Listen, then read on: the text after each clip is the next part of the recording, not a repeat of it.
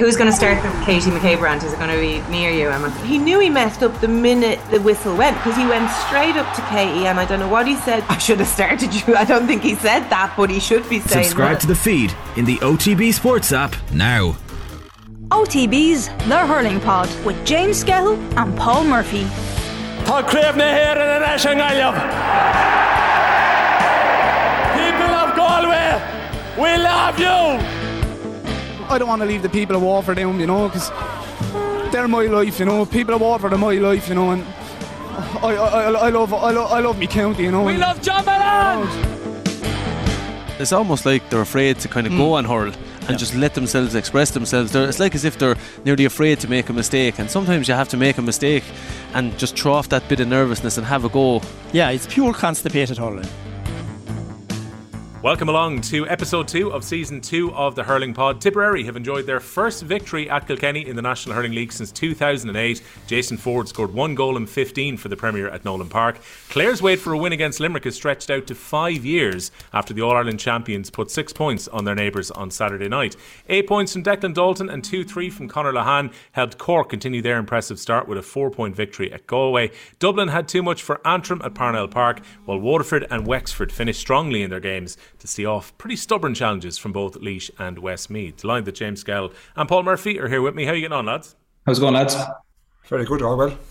One of those weekends, James, where I think it was Liam Sheedy who said it after the game. The Limerick Clare game felt like a six point hammering. There were a few margins at the weekend that maybe didn't quite reflect the games themselves because of fightbacks during them. But I guess my Yeah. takeaway from watching the game on Saturday, Skell, was that Limerick, even with some of their most important players in the stand, and I take the point that Shane O'Donnell wasn't in with Clare, and we saw um, Kelly up in the stands, and they don't have Conlon back just yet either.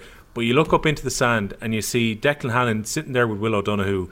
You see that again the minutes are being carefully managed by Kiely when it comes to Hegarty and when it comes to Cian Lynch. And some of their 20s from the last couple of years are just plugging into the system, even without their free takers, no Burns, no Gillane. This Limerick train just seems to keep going. Yeah, and to, to be honest, like when, when you watch the game live, uh, you got an overriding feeling that Clare were just were just miles off Limerick. That Limerick were just playing around them. Like there was no contact on Limerick lads. There was, you know, an, an immersive amount of shots, which we've we've become accustomed to now with Limerick. Don't get me wrong, but uh, like it took, I think it was 18 or 19 minutes for Clare's first score from play. Like Aidan McCarthy was just keeping them within touching distance, touching distance, and it was like you know nine points to one uh, in, in terms of points scored after 20, 20 odd minutes. Like so, it was. Uh, it had the feel of about you know if you're watching a soccer game and a team is up six 0 and another crowd gets three goals just to make it look better. That's the way it kind of looked. And I know when you watched it, Ger Canning had mentioned that he said that Brian Lohan would be very happy with the way Clare finished. Uh, no, no, he won't. He, he'd be disgusted with the first 50 minutes of the way that Clare performed. It just didn't look sharp. They looked quite lethargic. But then in the, in the opposite of that, Limerick looked very, very sharp. You know, and it looks so sharp that I, and I mean this with respect now, I don't mean this in a bad way. Um, your man, was, was it Houlihan that was taking the frees? Yep. Yeah, he potentially won't be in the Limerick squad for championship. That's kind of the the, the level of the caliber of player that Limerick have to come back. Like the, the guy who pops you know, 12, 13 points in a game, eight, eight at half time, that he might make the squad. Do You know, so Limerick, uh, Limerick. I won't say they're building something. They've built something, but they look very, very sharp on, on a Saturday evening and uh, clear of a bit to do. Yeah, Paul, it was um, Colm Keys, the journalist, tweeted after the game that he said, and I suppose these comparisons are always going to happen because the run that Limerick are on right now, but he said it reminded him of the Dublin footballers, where Limerick maybe need to find two or three players, or maybe they need to find just a different option to keep it fresh. But when they bring players in, it seems that the system is able to just keep continuing on. Yeah, exactly. And that's really what every team and every county is trying to achieve. It's trying to have this team that's really a well-rounded team with five or six players that during championship you can call in off the bench that are as good as the starters but at the same time looking at the longer game of every two and three years reintroducing players into it. And even with that you see how Limerick are doing it. Like you know likes of the Colin Coughlans and these who are you know getting their nose in just about maybe for championship not quite there. And then another year comes and they're that bit better. And that's where Limerick are. And you can point to the likes of Dublin teams or even great Kerry teams before or even the Kilkenny team of the late 2010s you know it's it's that kind of place. And it's the sweet spot that every everybody's looking for you know because John Kiely at the moment you know, he can he has the luxury of putting these other players up in the stands to rest, Declan Hannon and these lads, while dangling a Limerick jersey in front of these younger lads who are mad for blood, you know, and just want to get on the team. So it's it's it's it's ideal. But you know, when you look at the likes of players who don't have that depth of a panel, they're having to keep going to the well to try and put out these great performances. And that's for me the big message came from you know uh, this game the other night was just that Clare needs so much to go right to achieve what they did last year, whereas Limerick can even afford a few things to go wrong and still go and win in All Ireland. And it's just that's just where they are, you know. But also with that, you know, we weren't talking about Clare this time last year. We weren't speaking about them um, reaching a Munster final. So you know, with the players to come back and the likes of Ed McCarthy and these lads there, you know, there is still Brian Lohan knows he has to work, but Skehill said it there. I mean, the first 50 minutes, like they weren't even in the game. Yeah, I mean, James, you look at this, it was very similar to the Cork game in that it was 16 scores to 8 at half time. In this case, there was the Clare goal from Galvin, which brought them to 1 7 uh, by comparison to the 8 points the Cork had. Mm-hmm. The difference to last week, though, was that Limerick didn't let up after half time. Like, I think after, I think it was 56 minutes into the game, they had 25 points on the board. The game was effectively dead at that point. Yeah. Um, there was definitely a relentlessness that maybe wasn't there in Uí Chaoimh the week before. Even in the space of a week, they stepped it up a bit. Yeah, I, I think if like if, if you talk to any sportsman and even listen to the Super Bowl last night where the losing quarterback says you either win or you learn. And I think when you look back at Limerick last week, they like they don't have to learn an awful lot. But I think if anything they learned from last week was, you know, finish every game, seventy minutes, go hammer and tongs for 70 minutes. And they look, it was a mixture of Cork doing well last week and obviously Limerick taking the foot off the gas small bit, but they certainly didn't do it this weekend. And like they shot 127, I think was, with again a whole host of wides. So they've got, um, they're just, they're spoiled.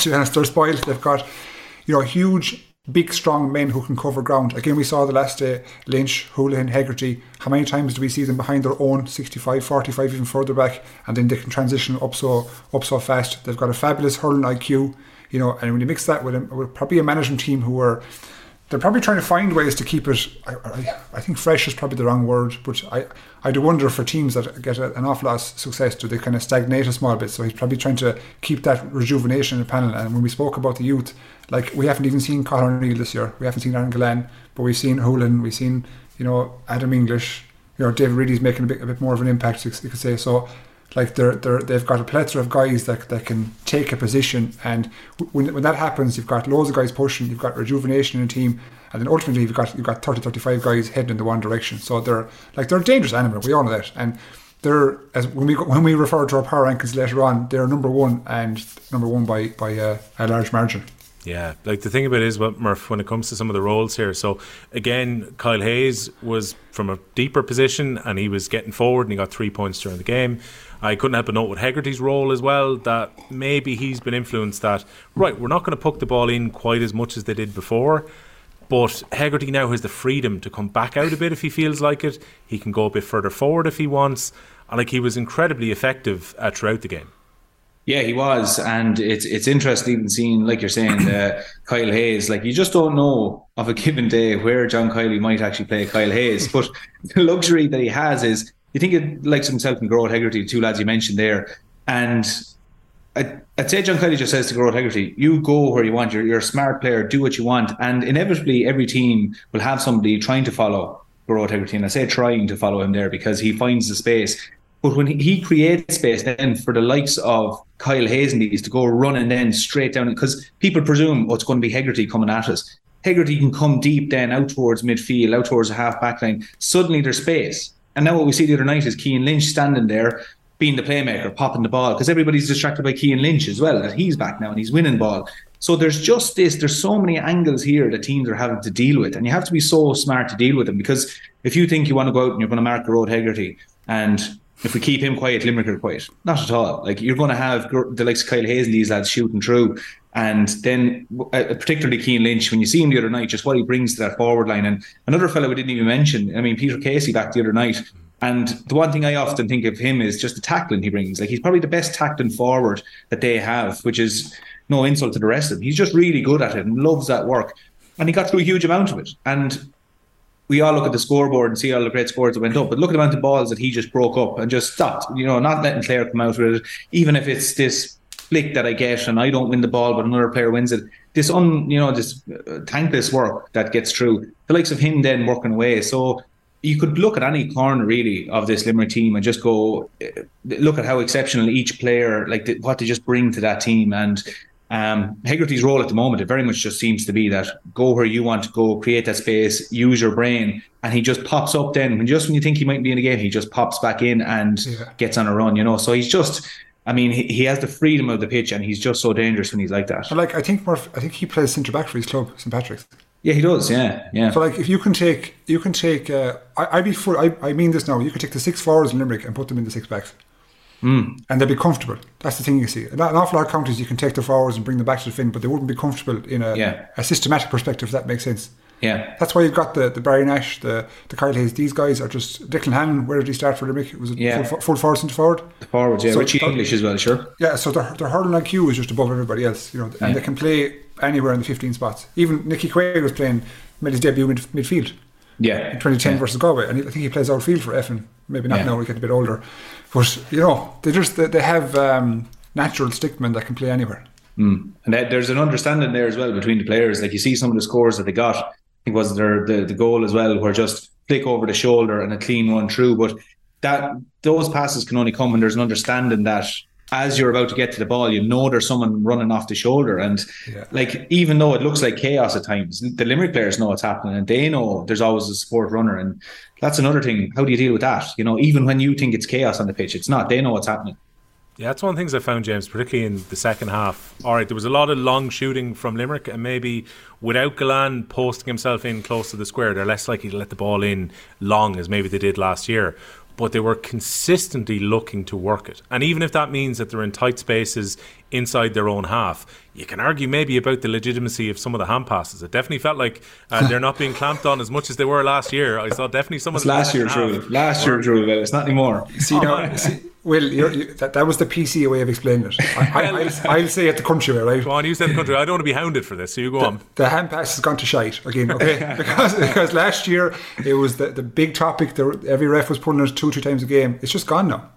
Yeah. And I, I mean, this, I, I- he's a fabulous player, but Cian Lynch was throwing the ball. He's just throwing it, popping it out like you know. And it, it happened in, in a number of games I saw over the weekend. So to just to start off to answer your question, hand passes is gone. It's out the door. Yeah, we may ways to just get rid of it, like you know. Um, but to answer your question, uh, particularly in the first half when the game was was still you know of high energy and kind of intense, you could say. Um, Limerick were just so comfortable, but it's their execution. As I know, we keep saying you can you can have all the systems in, in the world and you can have all the tactics and all the, the training done, but they execute at such a high level that Clare couldn't touch them. You know, it was like you you get the sense at times that Limerick would have twenty guys at the pitch and Clare at fifteen because they were able to work, you know, uh, the ball so well. And they what they did so well, is, what I noticed is when Clare would press them, they would use the Clare press to get around them. That makes sense.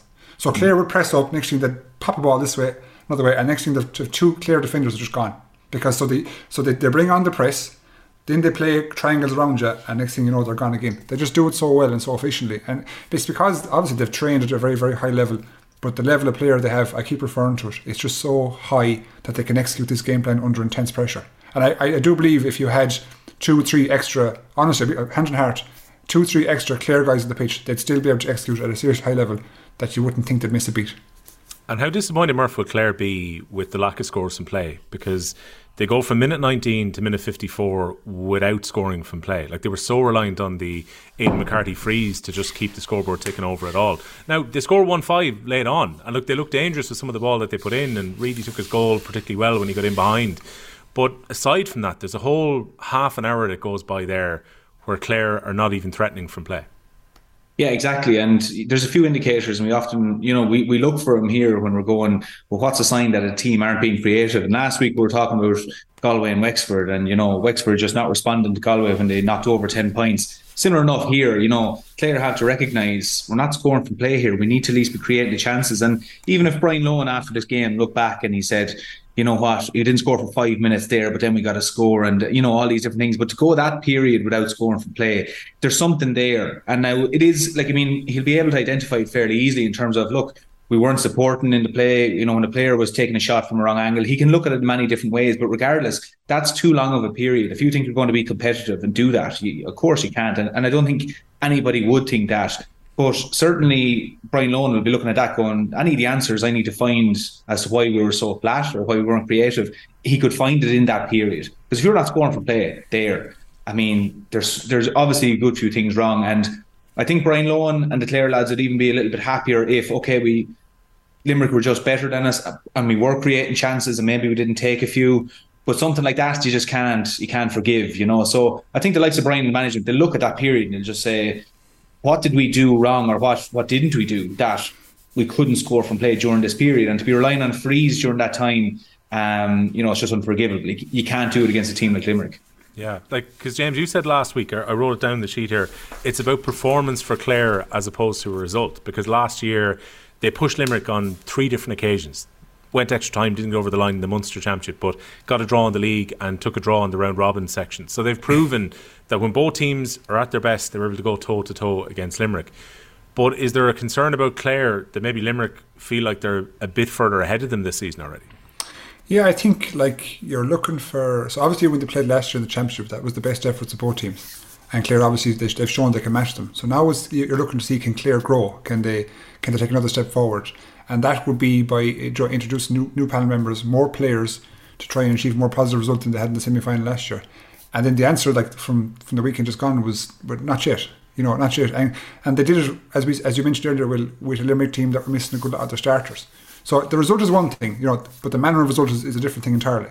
So the manner of result is the performance, and judging by what we saw on Saturday, the performance was was pretty poor. Like, but again, we we we'd often talk about during the league campaigns. We don't know what uh, level of training Clare are doing. Like, are they training one night, two nights? They, were they aiming for this game? Like, were they actually up for it and looking for a win? Part of me would think no, because they, they seemed kind of to be quite lethargic in the in their uh, in the energy levels. That like Limerick to be honest, dominated every single facet, whether it be the physical play, physical play, tackling, ball control, aerial ball, rooks, breaks, body language, all of it, all of it, every, every bit of it. Limerick dominated it all. So, I'd, I, would say from Brian Lohan, he, he learned probably more about some of the individuals he has, as opposed to where where Clare are going. To be honest. Yeah, it, it is difficult to judge Murph on this because we were chatting a bit earlier on. You look at the amount of players who played Fitzgibbon midweek and may well have had heavy involvement with their county the week before. To go out and play three important games in pretty quick succession before this little break for the rest of the Fitzgibbon, which is coming up now, there's a heavy workload on quite a few of these young players who are trying to impress at the early stages of the league here. There is, and, and that's the thing. Like those players will never tell you they don't want to play because um, for some of them it's their opportunity, you know, to maybe go and grab a jersey for, for the championship. So for lots of these players, you know, even if they have a little bit of a niggle or the legs are feeling a bit tired, like you know, and young players, you you might be just tired and that might be it. But for an older player, you just wouldn't be able to tolerate that workload. Um, but for these lads, it's very hard to say no. Um, but going out then and playing three big matches and one of them being Limerick, that's not easy to do, you know. And I'd have sympathy for players with that because the schedule at the moment, you know, we're coming off the back of weekends of seeing hurling results and we're seeing midweek results then in Fitzgibbon, and it's you know, I don't envy them at all. Um, and you have to admire them in many ways that they're, they're still trying to go and do it. But it's unrealistic as well to expect players to go out and put in an unbelievable performance of a Wednesday night um, and then go out of a Sunday morning or a Saturday evening and, and perform to those levels again. Not sustainable. And not sustainable against players also that might have three or four more years conditioning under their belts. So there's lots of things there that make it very tough on these Fitzgibbon players. But look, certainly I, I don't envy the position they're in to try and sustain this level of um, playing matches, not, not even week on week, it's every few days. Yeah, I was just thinking, Skell, like Evan Niland, particularly, say, put in a lot of minutes over the last week, like where he was very crucial for his college midweek, yeah. and also was the free taker and the main man for Galway in the first two games of the league. Like that's a lot of workload on him at this time of year. Yeah, I, I think during the week he scored something like twelve points for NUIG. Uh, was that Wednesday or Thursday? I think it was on Wednesday. Yeah, and then came along and he played uh, 66 minutes yesterday on, let's be honest, a hard, tough, heavy ground. Like the Pearse Stadium ground didn't look hectic now, to be honest. So it's not as if we're talking about they're they're, they're playing in the, in the height of summer. They're in tough ground conditions, and it's hard for him because, like you know, he's in, he plays in a position, uh, particularly in the half forward line midfield where there's an awful lot of mileage covered, you know, an awful lot of intensity in terms of tackling look, look ball. So his legs must be heavy. And, and like, I don't, you won't mind me saying this, but yesterday for portions of the game, it looked that way. You know, maybe that you're try, maybe it's, it's it's best for the for the guy himself if you save him from himself and just just just give him a break, give him a rest off. You know, now I know there's two weeks to, two weeks uh, of a break you could say, but again, this break period, what are the county teams going to do? Probably just going to bring a, a serious workload and try to get some mileage built up. And when you when you look at Evan in particular, Galway are playing um, Limerick in the next round in two weeks, so there'll be intense preparation for that because you don't you don't want to do. I, despite despite what people say about the league and they say about the effectiveness of, and you know what you don't want to lose two games in a row and you certainly don't want to lose to to a Limerick team coming to town. So I'd say there'll be a big shift in two weeks. So um, just, it needs to be monitored. Like it's tough on the guys but again as Murph said like the, if you ask a fellow do you want to play? he's always going to say yes. Unless he gets over 27 28 years of age then he might start thinking differently. But you know if you're answering from like 19 to 23 you're obviously going to say yes. You want to play every single game. Because some of the guys may be worried about their position on the panel. So they, they may feel like they, they, they're obligated or they have to make an impression to, to, to stake their claim, you know. Um, and again, Evan's going to be an important player for the championship for Galway, so like he just needs to be monitored and minded, in my opinion. And maybe as well, James, if Conor Cooney was available right now and if he'd been able to play yesterday, maybe that changes Henry Shefflin's thinking about playing Niland. Yeah, absolutely. Like Con- Conor Cooney has had a lot. Like I know we're talking about Evan has had a, a long month, you could say, but Conor Cooney has had a long five or six years because you know Thomas's have won I don't know four or five World County titles. They've always been in operation with Galway and Thomas's from January right through to December. Like so, he's I think he's probably been given enough has to be has to be given enough time to, to recuperate because again, more than I just said about Evan, he's an extremely important player for Galway. Um, one of our best forwards. So that's the reason you see Evan, you know, taking so many minutes on, on the pitch. But you could maybe it offers up a different opportunity for someone else. Like I didn't think Houlihan was going to be taking the frees for Limerick at the weekend, but there he was. So like let's see if you know Liam Collins can take them or Gavin Lee or, or these lads and, and just use the league as a platform to see can they can they uh, execute under pressure. Right, James. Let's let's go to Salthill next then, because this is um, Cork. I had a feeling you weren't going to enjoy. And look, put this way, Murph's not going to enjoy when we talk about. Hang on, my Wi-Fi is going. My Wi-Fi is going. I gotta go. and the first half of Nowlan Park at the weekend, that's not going to be nice for him. So that's like a trip to the dentist chair coming up for him as well. But yeah, um, this is Scorefest. Uh, Galway three twenty two, Cork four twenty four. Cork have got a real feeling for goals, it would seem, and mm. that proved the difference between the sides. But like Galway went really well early in this game. Their first 17 shots on target, 15 of them go between the posts, yeah. and they were five points up. Uh, inside, I think the first 15, 16 minutes of the game. Yeah. So, so yeah. what changed after that? Because Galway got the ideal start here. Um, well, I think two things happened. So, number one, I think uh, Galway didn't keep the foot in the throat heavy enough in the first half. Like they were, they were in the ascendancy for a good lot of the first half, but Cork kept getting these these easy scores. You know, like I love to see it. If a team scores against you, you want to make them really work for it, really, really work for it. So it so it feels like you know a chore to score against you, and it just they were popping up. You know, with handy points. Declan Dalton got a couple on the terrace side. The, the, the first goal. You know, rule number one. Rule number one in your half back line is don't let through your half back line from puck out. You know, the ball has to be stopped there. You cannot let that because if you let the ball through your half back line, that's a serious platform for the opposition. And that was just an easy goal to, to concede. That was the first thing. So we went in at half time uh, level um, with a great scoring efficiency, as you said, like we're up on 74% in the first half. It was brilliant, I have to say. Then the second half, there was five minutes there of a period where we conceded 2 3 and there was a sending off in the middle of it. And it was a bit chaotic because I didn't realise Oisin Salmon got sent off for a minute or two. And in that minute or two, Cork scored 1 1. So at that stage, you go from being level to being eight points down uh, on a flick of a switch. And then it just became, you know, the, the, the harder you try, the worse you do. so I think that was the case. It was the more the guys tried, the more it just didn't didn't go well for them. And in fairness to Cork, look, we've we've we've we've stood here, sat here on this podcast, and questioned their intensity. We've questioned their tackling. We've questioned their willingness to get involved in in in uh, difficult difficult ball on the ground in the air. And they did all that yesterday. There was a score yesterday that Declan Dalton finished. It put Cork. Uh, it was them to go from 317 to 318 is where they turned over Darren Morrissey, and it was a lovely score. They just hassled him and hassled him. Uh, he thought he was away, turned him over, flicked to Dalton over the bar. And that, for a defence, is kind of soul destroying, to be honest. When you get turned over coming out, uh, it's very difficult. But look, the sending off had a big part to play in it, but it definitely wasn't. Uh, it wasn't the, the, the meaning of the result. And you were talked about the start there, Will, about the about Clare and Limerick. This wasn't a five point loss, to be honest. This was a a 10 point loss. if truth be told, it was it was 9 10 point loss. And Cork were, for what they produced in minute 35 to minute 75, they were full merit for their victory. Mm. Paul, that's two good second half performances in a row from Cork. And a few people said in the comments last week that we were being far too sweet on both Cork and Dublin. And we can address Dublin's performance maybe a little bit later on. But I don't know. I mean, it's with the evidence that we have in front of us. And we will always preface everything by saying, I know it's early in the league. But for me, this is two good displays from Cork back to back.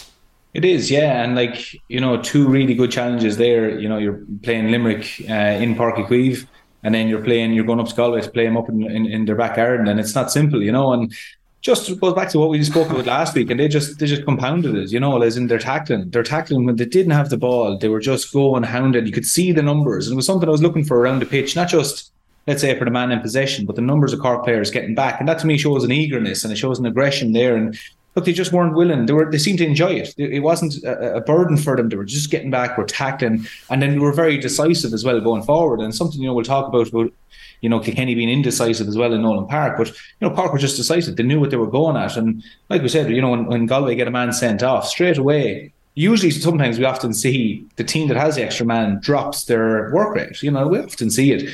Cork upped it, if anything. They said, we're going to put our foot on the gas here now and push on. Lehane's goal then. And it's just, I was just looking at going, yeah, this is the Cork that we associate, you know, full of confidence, up in your face. When you're down, they'll, they'll cut you down even further again. And like, we're not getting ahead of ourselves. It's two games in. And um, last week we were tempering everything we said, we're not getting ahead of ourselves. But there was indications there of the things that we would have been critical of Cork before. Um, where they seem to have improved, you know, and they're like we said, they're tackling hard, they're working really hard as a group. Grand, they still want to do the nice things of popping the ball around the place, but you know, when the goal is on, they're going at goal and they're they're creating space for like Lehane to run in behind, and they're a very aggressive team at the moment. So look, yeah, we're only two two games in, not getting ahead of ourselves, but what Cork are showing us is is, is really good. A lot to be said, Paul, for drive within individuals when they're coming in this time of year too. Declan Dalton was left out of the panel last season, and then he got back in and got a chance to impress in the Munster Hurling League before the league came round. I thought he was an effective weapon against Limerick last week. Scored eight points in the game against Galway the weekend just gone by. This is a guy who's come in with a point to prove, and if you're going to lose Cahalane and Horgan to injuries ahead of the game, you want someone like Dalton to be able to step up and make an impression.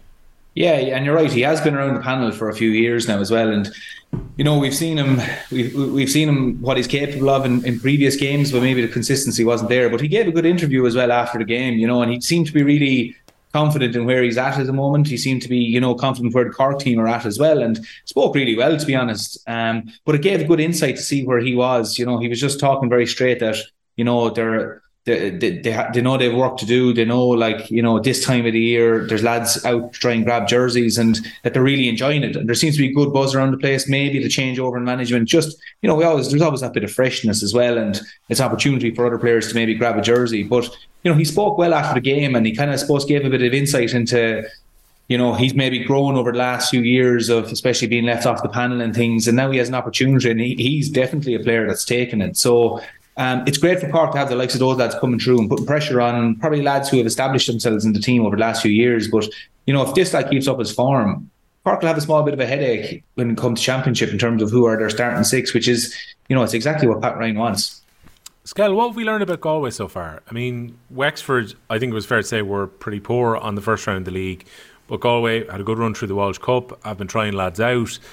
I believe most of the St Thomas guys are going to be back probably after the break, and maybe they come yeah. in and reinforce things for the the Limerick game. And even David Burke was talking about the fact um, he did an interview with the Backdoor GA podcast last week. He was saying he's maybe two or three weeks away, so he's coming close to coming back in. What have you learned about this Galway team? I know what all the changes they've had to make over the first two weeks. Then, yeah, I, I, I so a couple of a couple of points. Well, I think Galway have a good squad. To be honest, I think they've a lot. They're like from one to thirty. I do think they've the bones of a good squad. I also think they've trained hard you know, in the last week since since the Wexford game. Um, I'd say they're using the league as kind of a, a semi-platform A to get games into people and, and two to put in a good training block. Um, the only thing that would concern me is, I suppose, coming out of yesterday would be we conceded 424 and I can't off memory remember when we conceded that much. Now I understand there was a guy sent off, I get that, but I'm still looking at the squad and I'm thinking, geez, we had like five of those backs that played yesterday, like we're playing against Limerick, you know, four of them in the backs one one week forward. So, like, it's not as if we have ten guys to come back into the team, you know, whereby we're going to completely, you know, the complexion of the team is going to be way different.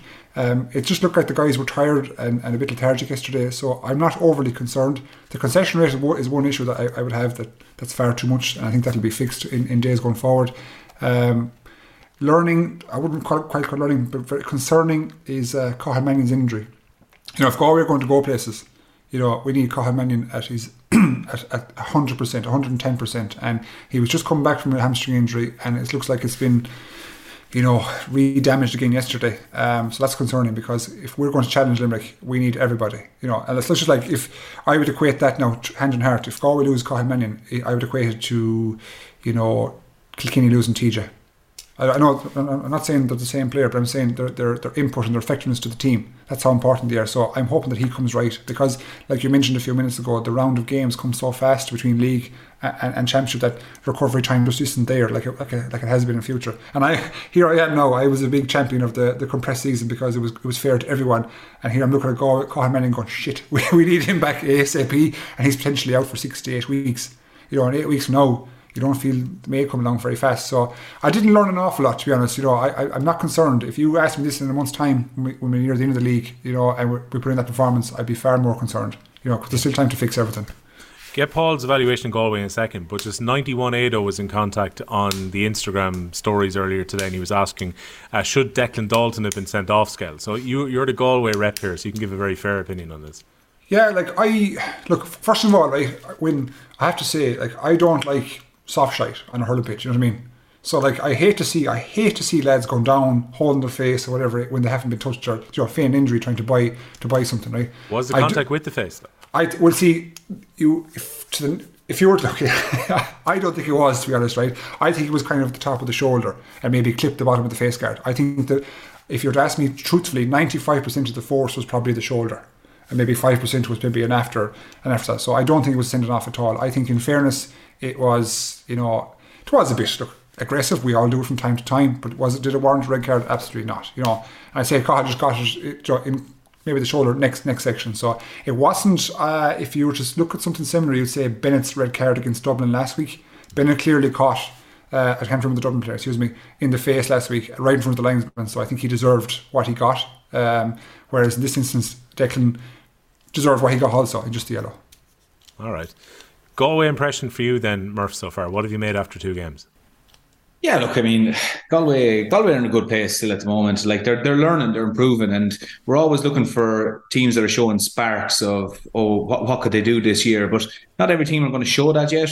They had a good performance last week, and like you know, last week we were sitting here talking about you know there was no problems with Galway, it was Wexford. But maybe it's just at this stage, Cork are really ticking well that they exposed Galway for a few weaknesses they have at the moment and just got around them. Galway will also be looking to see, look, if we do go down a man, what do we do and react there? And it's that's something important for a team to have as well because um, if if you have no response for when you go down by a player as to how we're going to set up and teams are just going to like the inevitable is just going to happen and the other team is just going to ramp home, you know, it's not a great place to be. But you know, I wouldn't have huge concerns at the moment uh, for Galway. I think they'd like to get a few more of the experienced players back again, just to, I suppose, give that bit of stability to the main team. But I think Galway do have a strong panel at the moment. Um, it's just a matter of getting all the players onto the pitch. Um, they don't think they, they obviously don't know their, their, their best 15 yet, but I wouldn't have much concerns for Galway. Again, this is one game where Cork are really well, and Cork are taking over really well at the moment. So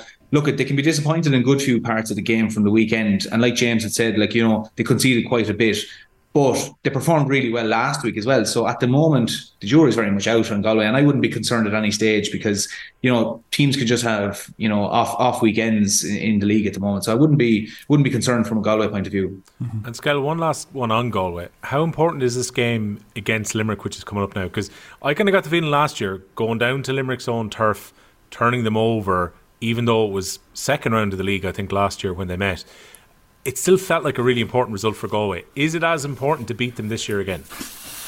I don't think so. Will I, I, I think Galway have played Limerick enough times now since 2017, even you know between league and championship that we like we know what Limerick are going to produce. I think it's more about you know finding yourself. Like uh, we came up short against Limerick last year, came up short against uh, Limerick in 2020, and also in 2018, obviously.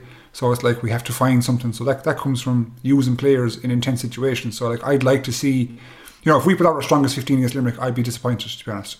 I want to see a strong 10 or 11, and then put in four guys who you think can potentially you could use in a championship game. So like you you could I'd like to see the Gavin Lees go in, the, the Liam Collins is the you know the uh, again Oisin Salmons again. Let's see what they're made of. Can they when they when they face Limerick, uh, the top top players, the Hegartys, the Lynch, etc. What what what can they produce? And again, a bit like I said about Clare, if we do go that route and we use, let's say, a two thirds starters and one third non-starters, I against Limerick, and we get beaten, it'll be the manner in which we get beaten, if we do get beaten, that I'd be looking for.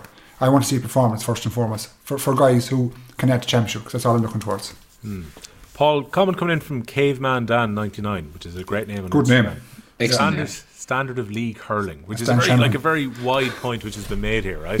now, there was a few games of the weekend which I thought were a little bit of a disappointment because I was hoping they were going to be more competitive. So that's one thing. On the other hand, there was loads of really good individual skill at the weekend. There was Yeah. the Hegarty ball that he slapped into the ground in like a huge bunch of players, and somehow he manages to emerge with the ball, which would have been fantastic skill if that had happened in Croke Park in the middle of the summer. There was the picky flick uh, from Laois's Picky Maher as well. I don't know if you saw this one, where he realised he couldn't catch it again. Next thing he went whoop, and he flipped Yeah. the ball over, caught it, and then crucially put it back over the bar after he caught it in his hurl. Like there was a few kind of lovely moments like that.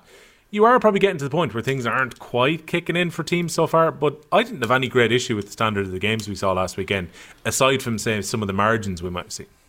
Yeah, like uh, last week, I was expecting the standard to be a lot poorer than what it was. I was actually surprised to see where teams were at.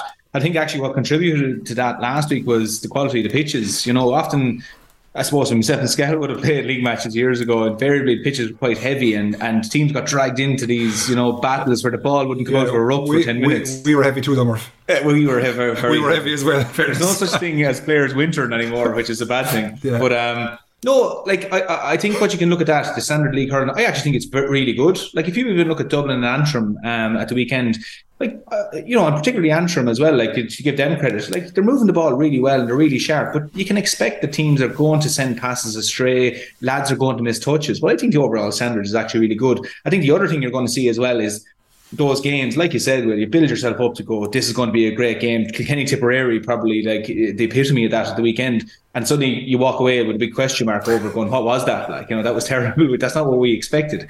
Um, but that's just the nature of it. It's the nature of league hurling. Some week, some teams or some weeks, teams will just come and it's flat, and you don't know why it's flat.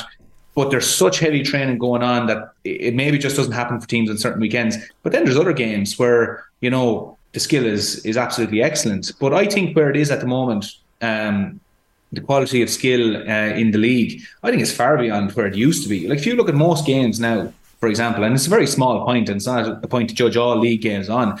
But this skill, the John Troy skill that you would have called before, popping the ball back into the hand, that's nearly happening in every match you watch now on both sides. Like and the likes of Picky Maher scored a great point at the weekend where again I was I don't know, is that the same one you were saying, Will, where he went and he dummied it and came back on himself, and maybe it's a different one. No, it's But- the same one. It was an unbelie- unbelievable piece of skill. It was actually Great I think I skill, saw yeah. someone, um, one of the local photographers, Paul Dargan, who I'm, I'm going to give credit to on this one.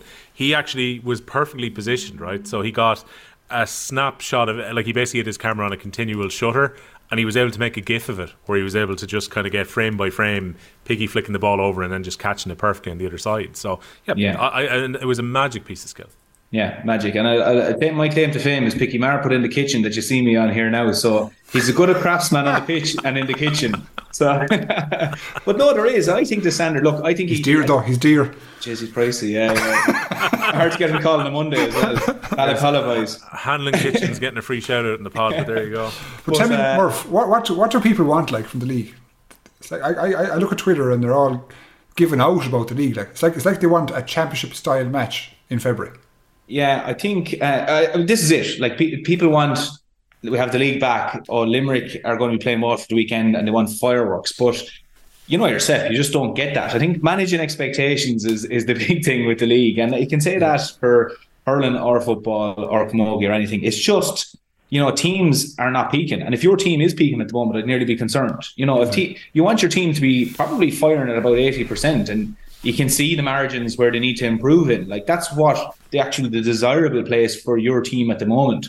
Um, but I think some people just need to manage the expectations of thinking that each team, every weekend we go about, no matter where you look, you're going to see an excellent game. But teams are just going to have off games. Games will get dragged into kind of just dirty battles, really, and small margins win the game. But unfortunately, like if you commit to a game at the weekend and you're disappointed with the performance, that's just the nature of the league. And it, it I'd like to think it, it may never change because it's the championship is where you want teams peaking and really going well. And the more teams peaking for championship, well, that's what we want. Yeah. Even Skell when things were different, like when there was the gap between the league and championship, and I appreciate it feels a little bit different now because it's a league into a league and all that. But would there ever been a year with Galway where you were almost concerned that it felt like you were going too well early on the year? Um, no, I, to be honest with you, it would always be the other way. it was like, oh, she's not going well enough, you know, because so like like that. Like I, I think in nowadays you only ever get kind of parity of effort in May, June, July when when you know the same teams are putting the same kind of training loads and they're not they're not killing themselves each week. Whereas now there's like Galway could have trained four times last week and Cork could have trained twice. We don't know. You know, we don't know at all. But in years previous, where like say. I, and I will say the league was more competitive because there was a relegation. I think it's a it's a huge safety net, and if you were to ask me, does it need to be looked at? I think it does, um, in the sense that when the when the top teams, let's call them that, let's call the top eight, know that they're by in, in truth not going to get relegated. That allows, I suppose, a freedom for, for the managers to, to, to pick and choose teams and, and utilise certain players that mightn't have got a chance when there was relegation because it was dog eat dog. Whereas, so, so when I was playing, it was always that more fun. We were always kind of, I won't say concerned relegation. You wanted to finish top and get out of that, that zone, that area where potentially you could be relegated. So that means you had to, you know, really go a bit a bit harder than, than what you uh, what you'd have, you'd have liked if, if, if you know what I mean. Mm. Whereas nowadays they can structure to the championship accordingly. Mm. Murph, did you find that over the years as well that it was always a case of right, we got to try and taper the year in? Was there ever a time you thought, geez, maybe we're going a bit too hard at this early in the year, or how did the league sit with you? Um, I don't think us as players ever really overthought it. Um, we would have been kind of in the position. Certainly, when I joined, like my first year playing the league, um, let's say being on the panel was 2011, and for me, I was one of the players trying to get my name on a team sheet for a championship, whereas other players were in a different position. But if you go as far as the All Ireland, for example, and you your season is that bit longer, and as a result, you're getting back that bit later than other teams to your preseason. When it comes to the league, you're still blowing the cobwebs off to a certain degree, and you're you understand that you're a team that's the legs are that little bit heavier when you're on the pitch, and the other teams are going to be going well. And I remember I used to take a little bit of solace. Like you never wanted to lose a game, but when you were beaten by such a team, maybe in Nowlan Park, or you went somewhere and you just lost by a point, and the opposition fans were celebrating, and you were coming away going, lads, we're only back training four weeks. Those lads that we've heard have been training since the end of October, or whatever it is, you know, you're always going, we'll get them when it comes back. This was the attitude. So for like Limerick lads, for example, they'll be going, you know, we don't have as much work done as other counties yet. Cork, who are going really well at the moment, just betters the, the other night, and they'll be fine with that. But they'll be going, we don't want that to happen again. So other teams as well, you know, you can just have to kind of take stock of what you've done. But we never, we always wanted to go out and win the league. We wanted to win all our matches and so on because I think any player who turns up on a That's given a day, you want to win. Like you can't tell a player not to win. You want to win. Uh, but at the same time, if you didn't win the league, you weren't going away from it distraught the year over. You were actually going right now. We're focusing on championship and on we go. So by nature of just being a player, you were always competitive when you went out and you wanted to win. And if that meant, yeah, you were good enough and you went to win the league, well, happy days. But you were never going to, um, I suppose, be too hard on yourself if it didn't work out and you could put your finger on why it didn't work out. You were saying that you almost walk away from Kilkenny and Tipperary the weekend and go, what the hell was that? Was that your feeling at half time when Tipper 213 to 7 points up on away soil against Kilkenny? yeah, well, I could I could see where it was coming from. It wasn't that it was going, what's happening. I like from a mental point of view, uh, I just think Kilkenny weren't weren't at the races at all. But they were just indecisive. Like that was the one thing that was coming true for me when I was watching it. It was just going, they're they're not making the right decisions here, or they're forcing the issue. They're going that one pass too much. Whereas you see when Tipperary were getting chances, you know, they were clinical. Um, no, they were hitting wides and they were hitting even a few more wides in Kilkenny, but they were creating more chances at the same time.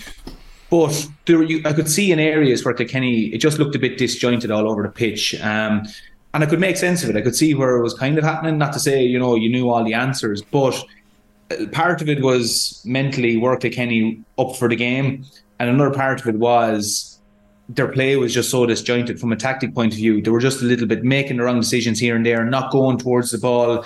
Half back line were a bit flat, so when Tipperary broke the line, they were just true on the full back line. Um, and yeah, there was just a few things there. And another one was when Kilkenny players would get the ball, some lads were taken on, like Padraig Walsh got a great point in the second half, took on Shane Callan, popped it over. But there was times where Kilkenny were, if they couldn't get through the tackle, were turning around and popping it back. That's good to get you out of trouble at times, but if you play that uh, that ball more than you should, it gets very negative. And Kilkenny were playing a bit flat that way. So I could see where it was going wrong for them. But I'd say what Derek Lyng and the lads will be looking at will be, you know, why did the lads turn up like this? Because we were quite sharp up in Corrigan Park, granted against Sterner test against Tipperary. But, you know, again, it goes back to just being inexcusable. Tipperary have come down here. Tipperary were clinical you know, we were in the All Ireland final last year. We're supposed to be a better team. There's players putting their hand up for jerseys. There's lots of things there you could point to to say this should not be the performance we got. Yeah, and I think particularly inexcusable when it's your rivals coming to your home ground and you don't expect yourself to find yourselves 12 points down at half time here. No, you don't, and that was always a you know a, a, point of pride with us. I remember, I think it was 2014. Um, we played Tipperary in the park, and I think that was the one that was an enormous score. Colin Fennelly got two four or something like this, or there was it was a crazy score. But I think that day we were down at one stage by about ten or eleven or twelve points against Tipperary in the park, and we ended up winning by six. It was just a kind of a thing that okay, it might be the league and T- Peens might be doing whatever, but this is Tipperary in Nowlan Park. You know, you put up, you're the team that has to perform, not Tipperary. You're the team that has to perform, and similar to Tipperary and Thurles. And over the years, touching back on what we were saying about how serious did we take it, you can say whatever about how serious we took it. We took everything serious. But when Tipperary were coming to Nowlan Park, it was a different story. You call it off. You know, I don't care if you're back training two weeks or you're back training ten weeks. You know, you put in a performance and you don't give an inch. And you can say over the weekend there was there was there was inch, the inch was given to Tipperary over the weekend. Yeah, and James, look, Tipperary took their chances here. Jason Forde, 115, which is a serious individual haul. Mm-hmm. When, you know, they've eased him back into action, they kind of went a different direction for the Laois game and then brought him in for this game uh, with a man the match performance. Jake Morris, who we know all about in the last few years, scored a goal and two points. And then they spread it across the rest of their team. It was 11 scores in all that Tipperary had. So I think if you're um, Liam Cahill and his Tipperary management team, you're probably thinking at the moment, James, they're easing a few players in. Like there was a league debut there for Alan Tynan, who used to play dual minor and uh, was with Munster rugby and played underage for Ireland. Yeah. He played his first game at the weekend and looked lively. So there's kind of three or four players that they've got in and got a bit of experience. And at the same time, he's working these key positions out and still getting a bit out of the veteran players.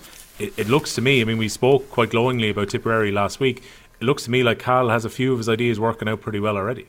Yeah, like we, we said last week, or I, I particularly said last week, I just didn't know where I stood with Tipperary um, because he didn't know what they were going to come with. And I'd say if, if, if Liam Cahill was being honest, given an appraisal yesterday, I don't think he expected to his team probably to produce a, performance at the level they did. And I think that probably is coupled with the fa- fact that Kilkenny were a bit lethargic, to be honest. But, you know, Tipperary, um, it's, it's easy point to scores, the, the, lovely lovely point taken when you're in space, but like they were just they were vicious tackling. I, thought, and what Murphy said there about passes going back the way, that's just that's a great sign of opposition forcing you back the way. So like if you have to constantly turn back and look for an outball for a guy behind you, that means there's no there's no way forward, or the guys up up the far end are getting marked like fierce way, so there's no space. So I think Tipperary from from a, um, a, satisfaction perspective, it's great, great go down to Nowlan Park, obviously, and win. Uh, it's great to produce the type of scores that they did and get performances from guys that did, but just overall, the level of commitment, the, the work that they, they, they put down on the day, and the way they tackled and hassled and just really put it up to Tipper, up to Kilkenny, excuse me, uh, would be very impressive. And their body language as well. Whenever they won, you know, the, they call it the, the, minor battles, the minor wars. Let's say where you win a free or you win a, a jostle. You know, there was three or four times Tip lads ran through and physically knocked over Kilkenny lads. That little thing, them little things will, will spur you on an extra half a percent or a couple percent. So you're looking for these marginal victories. So when you see someone run through and he bowls over a, a Kilkenny fella, you know that's that's like a platform for success. So Tip just won. Every, they won every kind of measurable battle yesterday, to be honest. And in fairness to, I, I know we're talking about Tip, but Kilkenny they fought back fierce well and only for a couple of uh, which I'll touch on in a second, the, the shots, shot selection, the way that the teams over the weekend were shooting for goals, like it's just criminal the way they're shooting such high. And I think of Walter Walsh, and I think of, I think it was John Donnelly. Was, was John Donnelly? Yeah, just yeah. John Donnelly shoots just above Hogan's right shoulder, like, like look at the way Mossy Keown finished his goal. That's the way every forward should finish a goal. Lower to the ground on the keeper's opposite side. But John Donnelly and Walsh both shot high, which gives just it just gives a great opportunity for a keeper to save it. Um, so like if you look at Kinney and they convert one of those chances, the complexion of the game might be different. I know it's it's easy, it's ifs and buts, you know what I mean. But it's just Kilkenny weren't killed by by by any you know, measure of means, but they got back within four points or five points at one stage, and you're, you're hoping they'd shove on again, but just Tipperary showed enough class, uh, you know, and, they, and even the guys they brought on the bench, you know, were, were seriously effective. So they, they have a good squad and they're, they're building nicely. Yeah, well, take us down goalkeeper masterclass here, Skell. Like, Hmm. I was thinking of you because you would put in the WhatsApp group about some of those Kilkenny shots in the second half when, you know, the goal chances presented themselves and they've been hit at good angles for a goalkeeper. Yeah. I think anything that's kind of high and up around here and not down low gives a goalkeeper a good chance. And I thought the Antrim goals that were taken in the next match, which was on the TV, um, Keelan Molloy particularly, and I think there was a couple of other shots that went in really low and they were incredibly hard to save. Yeah. Kilkenny made it maybe a bit easy for the goalkeeper by shooting in the area that they were shooting in. They did so. So if you can picture, okay, now I'm get technical now, guys. So buckle up, all right?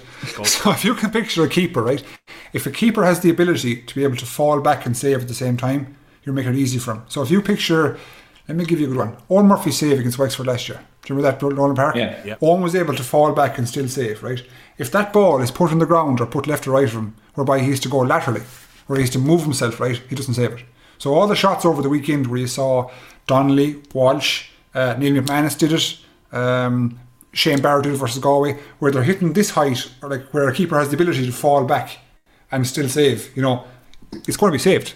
Like, granted, some of them go in. Don't get me wrong. Lehane's one went in; it was a great goal, but you're giving the keeper too much of a chance. If you put that ball low, like Mossy Keown, uh, that's not getting saved. And then the, probably the best finish of the weekend was Jason Forde's, where he's coming in. If you the picture, it was the first goal, wasn't it? So he's coming in right. He's a left-sided shooter. Yeah. And so every goalie, uh, like 99 of 100 goalies, will think he's going to go across somebody, but he put it to the near post, super finish, and no goalie can anticipate that because you can you can take a chance, maybe a a five percent chance that you think you're going to read him. Uh, and, and that's why you often see goalies diving the same direction as, as players when they go across the body. But Forde finished that one excellently. The same with Jake Morris when he got his goal. You see um, the keeper, the Stoney goalie, what's his name? Aidan Tallis. Tallis, yeah, who played very well to be honest, right? As Jake Morris is shooting, he's shooting to he, Tallis has fallen in a direction that Jake Morris is going across his body, but Jake Morris slices the far side. So very, very smart finish. So it's just I, was saying about if you give the to summarise, if you give the goalie a chance to be able to fall backwards and up the hurl at the same time, you're bet. Whereas if you make him go laterally left to right, you're uh, you're increasing the chances dramatically. Yeah, it reminded me kind of um, the Dessie Hutchinson goal, which I thought was an incredible finish. Now, as it turned out, Enda Rowland, the Laois goalkeeper, I got turned over, so it was actually a couple of Laois defenders who come back to try and cover the line. But I was just thinking, Hutchinson gave them no chance whatsoever because he Low. hit a daisy cutter that went low right across Yeah. goal. It didn't matter Low. how many lads got back in the line, that was going in. Low across the body, yeah, very difficult. Like Yeah. can you imagine now if he hit a bullet straight at was it was it Paddy Purcell on the goal? Paddy Purcell, yeah. Yeah, Paddy if Purcell he hits a come back to bullet straight at Paddy Purcell, Paddy Purcell has two chances. One it hits him, or two he can he can fall back and get the hurl up. So Hmm. by putting it across his body, and I know he, he boys think it's handy. Oh, why, why didn't he save that? Yeah, but no, see, it's not that fucking simple, is it? when the when the ball goes across person, like So what was the handy save you made up last year during the club match? It was on Twitter last year. Remember that handy one? oh You- yeah, a lot of the club said I should have caught it. a lot of the clubs, why are you diving around the place? You should have caught it. He said. shoulder height. You just put an, an extra bit of spice on it there by hitting the deck afterwards. That's all that happened. There. He, he knew the game was been streamed, so he made sure he was getting clipped. yeah, I did. Yeah, yeah, yeah. And we getting bait. Daniel, uh, if your your club mate's entirely right, if you caught that, brought it down, poked it out, nice bit of distribution, no one would have seen the clip. Yeah, just four broken fingers. That's all. Murph, I got to give you um, young Garrod's comment here. Garrod Og has asked, is Cahill setting tip up to burn out like the Déise last year? See, I- see, I'm not sure about this. I read this slightly differently. I think Liam Cahill has shown that he can go into setups and get a kick out of a team. Like this happened. Like Waterford were in a low of ebb when he took over. Got them to an All Ireland final. It didn't quite happen for them last year, but I'm not sure if that was a pattern about Liam Cahill that say what happened to Waterford last summer. And with Tipperary, he knows these guys incredibly well, particularly this new group of players that are coming in. He'll know them inside out from being within the county, having managed some of them before with minor and with under 20. I read this more that Cahill's actually getting a kick out of Tipperary that maybe wasn't there last year. Yeah, it seems to be. Something that always strikes me about Cahill is that he seems to be just a man with a plan. Like he knows what he wants to do. And even like Michael Breen being full back, when I saw that at the start of the year, I was kind of thinking, I wasn't actually, like I was surprised to see it. But because it was Liam Cahill, I was just going, he he's he sees this differently. You know, he there's something going on here.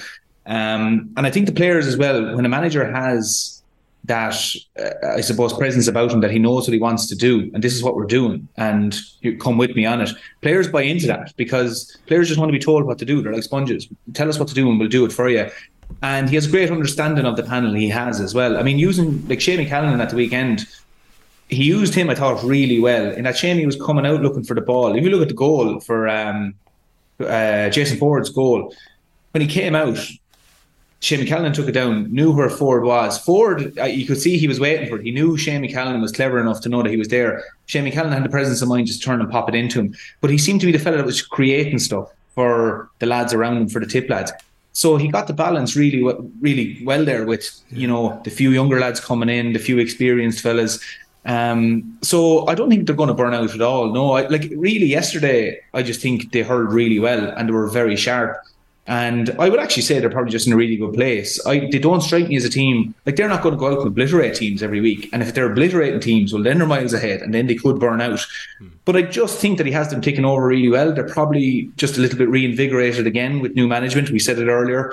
Um, just when new management comes in, it's a new voice, and you know players see a new opportunity again. But his style is you know, there's nothing fancy about it. He knows how to unlock defenses. He knows how to set up a team really well. And the players he has at Tipperary, he is he is he's a good panel there at Tipperary. He's good panel of hurlers, and like you said, a, a, panel that he has worked with at underage. So I think there's lots of things here in Tipperary's favour, but I don't think they're set to burn out. As much as I'd like I'd like to say that as a Kilkenny man, I don't think they're set to burn out because I just think they hurled really well at the weekend. A little bit of that was was tempered by the fact that Kilkenny were quite flat in the first half. Um, but I wouldn't be concerned as a Tipperary player or Tipperary supporter thinking that these lads are miles ahead of everyone else at the moment. They're not. They just seem to be playing really well, enjoying what they're doing. Um, and I wouldn't be concerned. I, I, don't think there's anything similar to, to the Waterford burnout here. Skell, they might have to think about just how the rest of this um, spring kind of pans out from here, though, because they will be expected to get one, if not two wins, given that they've got Dublin and Antrim still to come in the league. They've got Waterford to play as well, but you would mm-hmm. expect that they will probably win two of those three, which will definitely put them into a league semi final, given they already have two wins on the board right now. Then they have to navigate the Munster Championship a couple of weeks after the league final. So maybe Cahill has to think about this a little bit, though, about how he works his players into it over the next four or five weeks. Yeah, I don't think um, this will come as a surprise him because obviously he went through this process last year. You know, he went uh, gung ho for the league. They, they won with Waterford, and we see what happened in the championship. So I'd say he's got one eye on it and how he's going to structure himself. Um, and I think the way the league is structured for, for Tipperary in particular, he has that allowance whereby he can you know, tailor the team selections and to, to the level of difficulty that the opposition are going to provide. Uh, Tipper in a good spot because it seems like they can, you know, they can dictate what teams they go to field and dictate what way they move into the, the, the Munster Championship. So I think from what he's learned last year, in particular at Waterford, that'll be brought into the, to, his mind space this year, and he's, he'll be quite conscious of it. And because certainly what he doesn't want to happen is get a, a, good bit of steam up, get a good league campaign for Tipperary, and then suddenly for the, the wheels to come off. I'm not saying they would, they would, but I'm just saying he was in charge of the team where it happened last year, so he'd be quite conscious of it.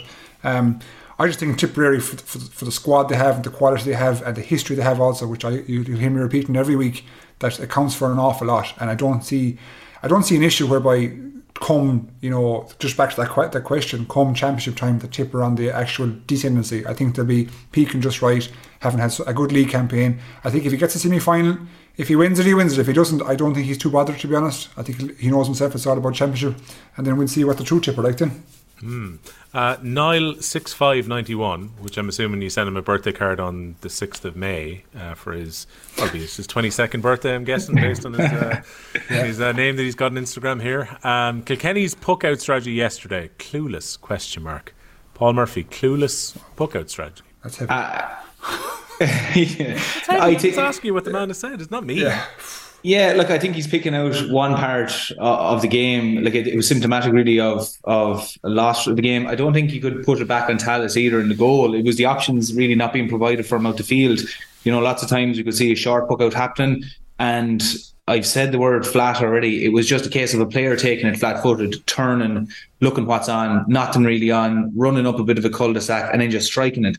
Um, so uh, potentially, yeah, puck out strategy not great. But what I would more say is it goes back to what we were saying earlier. It was just the the options on the pitch of players moving, creating that space, just being enthusiastic about going looking for a puck out and giving the options for the keeper. Um, you know, I wouldn't, yeah, I wouldn't look back at uh, Dane Tallis here and say that there was anything that he was doing. It was just the opposite. Now, did he cough up a few, a few kind of, I suppose, mistakes there? I mean, there was one important time there. To Kenny brought it back to about five points, and I think Tallis did actually pop, a ball out and went to one the Tipperary lads. Now, I didn't actually see what happened because TG Carr hadn't come back from the uh, after the fact, but um, yeah, I wouldn't be too hard on the keeper in this instance. It was really more symptomatic of the of the outfield players, maybe not moving, not supporting. Then when the sharp puck out came, and then even in the forwards, just mo- moving across and looking for a long puck out. So uh, I wouldn't be too hard on them in this instance. All right, yeah. let's stick with Division One B then. Uh, we had Waterford coming out winners in the end against Laois, two thirty one to two nineteen. Perhaps doesn't tell the full story of the match. Waterford hurled for over an hour a man short because Michael Kiely was sent off for an off the ball incident very early in the game. Uh, their subs made a big difference though, and going into that 49th minute of the game, we already spoke about the Dessie Hutchinson goal, which put Waterford back in front. But Laois were two points up at that stage in the game, and then they emptied the bench a little bit. 11 points coming from their subs, six of those coming from Ozzie Gleeson, so that's two good performances yeah. off the bench for him. Uh, they eventually got through in this one, Skell. but you know, Laois gave them a good rattle up until about 20 minutes to go. I'm wondering, is that maybe going to be a familiar story for the season, though, when we talk about Laois Antrim and Westmeath here?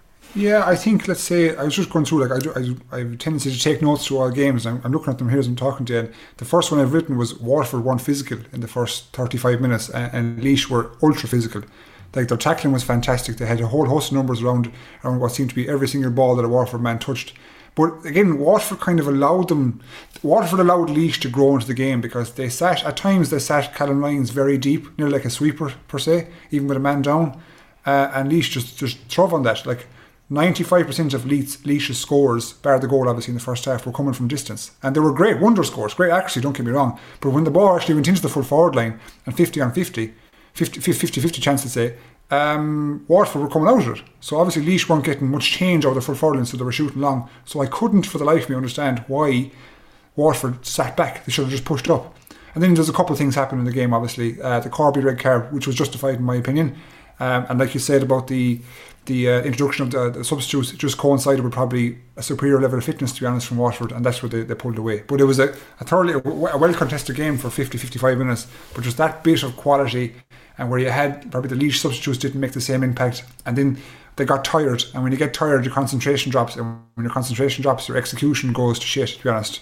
And that's just what happened in the last 10 minutes. You know, they just didn't produce the same level of execution that they did in the first 50, where their tackling, the tackling count went way down. So, I, put look, I'm not trying to be dismissive of Laois. It was a good performance for, for a period, but they still have, they have more to do. Yeah, Willie Maher was a lot happier, uh, was his name after the game, with this performance than the one they put in against Tipperary the week before. And the thing is, Murph, maybe they're going to find um, a few different options here because Paddy Purcell is now hurling deeper. We mentioned how he found himself back on the line after Rowland got turned over uh, in the lead up to the Hutchinson goal, but he's going to be playing probably as centre half back or a sweeper that's now liberated Ryan Mullaney, who was their general number six and a big unit of a player to go up and actually cause problems further up the pitch. And he did a lot of hurling in the half forward line at the other end. He gets two goals and two points, which yeah. I wasn't expecting that out of a guy who's generally been the anchor of a defence in pretty much all of his intercounty career. Yeah, exactly. And I think I don't know was it his second goal. Um, I was watching it and the corner forward is looking to pop it off to someone. I was saying there's someone running off the shoulder. Who's he popping it to? And Mullaney pops up. I said, How is this fella after turning up? Which is incredible stamina out and get up there and support. But it's obviously something he's been directed to do as well. You know, you don't make that run from centre back twice um, because the management haven't told you, listen, you can get up here and support. And like you said, Paddy Purcell then sitting there, like he's another athletic man. And we saw a few drives out of him from the half back line forward. Really, yeah, just bringing the attack at Waterford. And like he's they have great players around the pitch, leash and I suppose just setting them up in terms of where's the best launching pad for those players is really what they're trying to figure out. But I think he'll be really happy. I think Willie Maher will be really happy coming away from there, going actually we're after seeing a few things here. I mean. Mullaney there, I mean, he was the best man to have in your fantasy team over the weekend. If anybody had him, I didn't have him now, but I was kicking myself afterwards. But and you know exactly what you said there, Will. You know, Paddy Purcell, a man who would have hurled really well for for Laois over the last few years, and even when they got to the quarter final, you know, great player.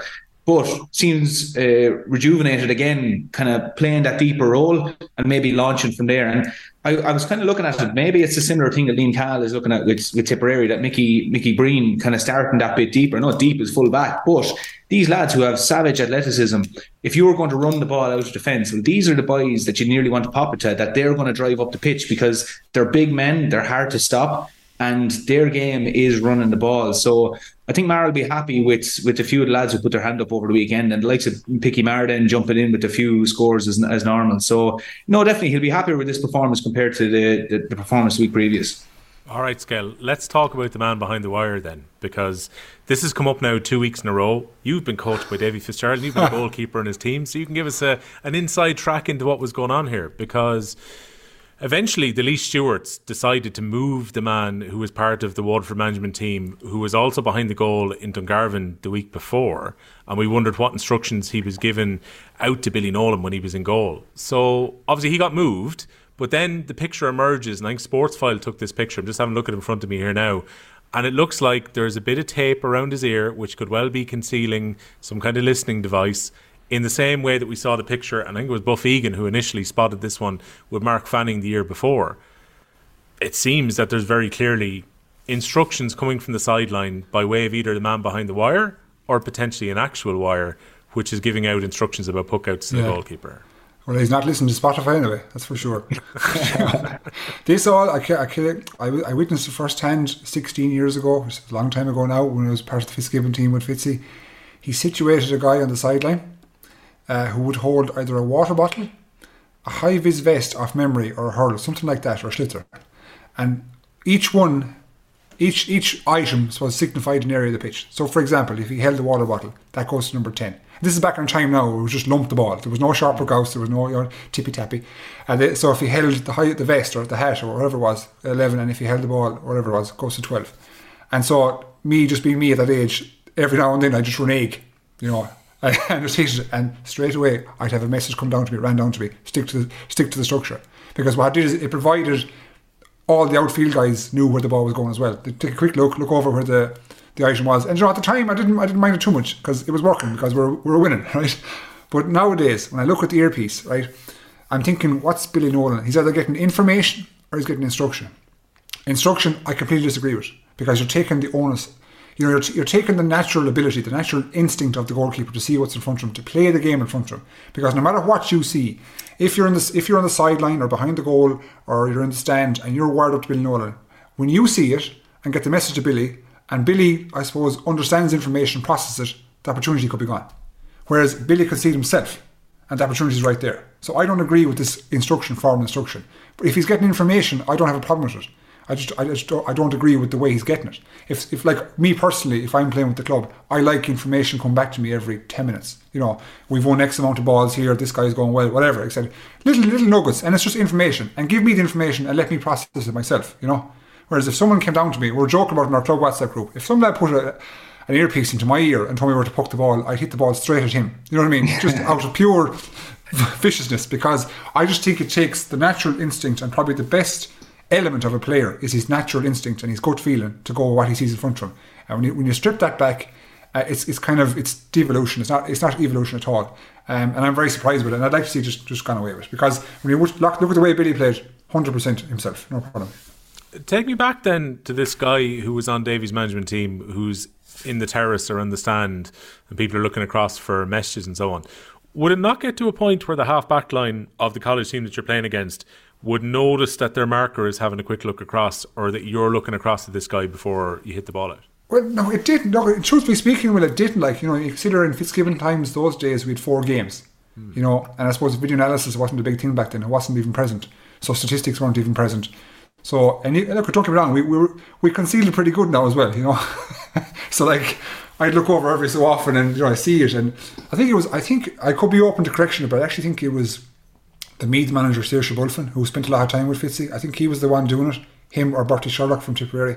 But uh, again, they did well concealing it also. So it just became, I suppose, a bit of structure. And it was kind of like, I won't call it a set play now, you know, but at least people knew where the ball was going. Whereas when you've got an earpiece in the goalie's ear, nobody out the field knows where the ball is going. Nobody has a clue, only the goalkeeper, you know. And I, I, I again, I reiterate, if it's information, I've no issue. If it's instruction, fuck that. Right. So whether it's information or it's instruction, was Davy getting the info over to Seoirse Bulfin for what he was to do, or was Seoirse Bulfin, let's say, I don't know, empowered? Let's use that phrase to be able to say to you, well, actually, I see a pattern. They've moved across. Go ten this time. Go twelve. Like who's actually making yeah, the calls? So Seoirse Bulfin at the time, he's a Bruff man and would have played in goals himself.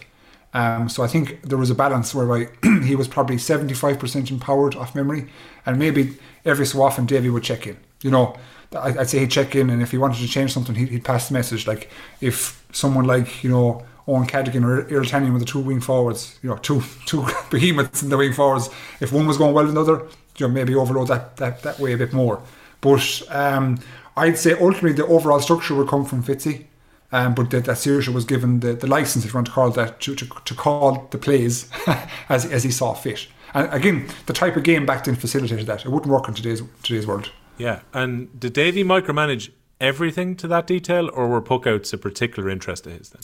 Um, I would say, like again, at the time, he I, I think he had to because I don't think there was people you know delegated into every position, so there was no such thing as backs coaches, forwards coaches. You know, S&C was just about to come in at the time, so I think he had to have a little nugget of of influence on, on them all, um, but particularly on how the team wanted to play, he was heavily involved in that. So if that was, you know, a, a set system or obviously player selection, don't get me wrong, or a pattern of play or, or the pace of play or how we trained, that that was all him. And then he'd, again, he'd empowered the people around him to a certain degree to to, to ensure that they, they, they molded everything towards his his his mindset, his way way he thought about it. Um, and if you look today with with all the information that you can you can access and all the platforms and people and professionalism, I'd say ultimately he's he's like a, a CEO of a business, so like he's managing director. I think he manages everyone uh, during the week. Uh, manages tells the coach coach how he envisages the session, and then just you know loses issues at the weekend. Yeah. well, with real time info, there's potential for a lot more information to actually be passed on to the players now at this stage. And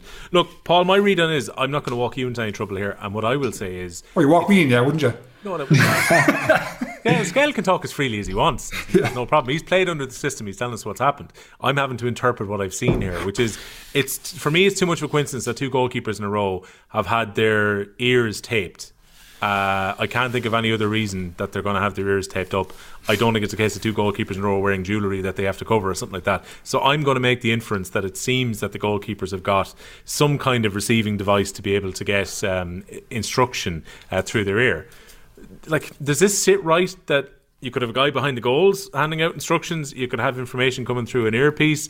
Should this not be restricted purely to a maor foirne as opposed to you know potentially technology being used? How does it sit with you, Paul?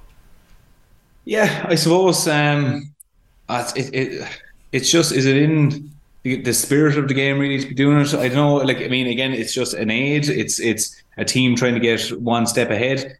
I wouldn't like it to be honest. Uh, being if if I was a goalkeeper, or even if I knew the, the goalkeeper on my team was being dictated to, I suppose. You know, like if you have the likes of you're dealing with intercounty goalkeepers here.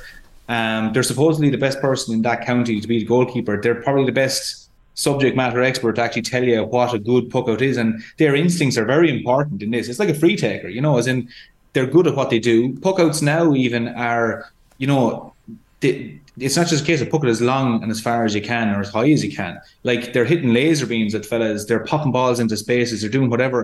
And I think their instinct is important in that. Now, again, what, what is an important aspect to figure out here is how many puck outs are being dictated to this person. But my view on it would be that if I have, let's say, for example, Eoin Murphy in the goal, I know several occasions of where Eoin Murphy looked down, and it might seem ridiculous to say that from 80 yards, he's able to make eye contact with a player, and the body language, that player knows that he's about to get it. He's able to create space. Like Walter Walsh, there's a great example of Walter Walsh against Limerick in 2019, scored a point. It was the fifth point we scored against Limerick. And uh, I think it was Brendan Cummins was actually commentating on the match, and it was a case of Eoin looked down, he made eye contact with Walter Walsh from that distance. And Walter Walsh, knowing from training with Eoin what he was about to do, Eoin hit him straight to him into the hand and over the bar. Brian Cody wouldn't have been able to see that. So how could Davy, Davy's perspective on the game, or whoever else is now maybe the keeper or the, the goalkeeping coach behind the goal, maybe he's calling it. But I just think there's no better person to actually see what's going on in the pitch than the goalkeeper. Um, and taking that person's instincts away from them and telling them, hook it down to number 10. Whereas his instincts are saying, actually, I could nail a, a pass here to the midfielder, but I can't do it. I think that creates a disjointed effect on the team. And not only does the goalkeeper's instinct go down the drain, but also now the outfield players know that well, it doesn't really matter what I'm doing here. The call has just been gone to the goalkeeper that's been decided 15 seconds ago. It doesn't matter if I run here. So there's lots of aspects here that I just think it's probably it's, it's definitely not fine tuned yet, but I also think that it's it's not in the good spirit of the game for the creativity of players to actually just let them go and hurl and perform and just you know to have the autonomy to go at it. I don't think the likes of John Kiely would ever put in something like this, but it's Davy's style. That's his style, and that's what Skehill is saying. That I mean, he has form to do it, so maybe that's just what he wants to do. And look, we could be sitting here in six weeks' time or ten weeks' time saying, "Gee, it's working out really well." So early do- early days on it yet, but I wouldn't be a big fan of it. Mm. See, Skell, a few years ago, I went to watch an intercounty training session, and Brendan Cummins uh, was in as effectively doing a goalkeeping session for the night. And everything that he was teaching the goalkeepers that night was entirely counter to this idea. So what he did was he basically put the goalkeepers in either end and then he got players primarily subs to run different lines and to run different positions and the whole idea was that the instruction would then be basically hit that the guys were going to move into a different direction and the goalkeepers had to actually make the call about where they were going to poke the ball to and the whole point of the instruction and the drill that they were doing was that the goalkeepers would be able to think on the fly themselves mm-hmm. and to see things that were happening, patterns on the pitch, and to make the right pass. That that was more important than a goalkeeper being able to just mullock the ball down the pitch a long distance. So it was about picking somebody out and making the right decisions. This to me sounds like if you're telling a goalkeeper that there's pre-planned moves and you're going to go this way, this sounds a little bit more like NFL than it does National Hurling League.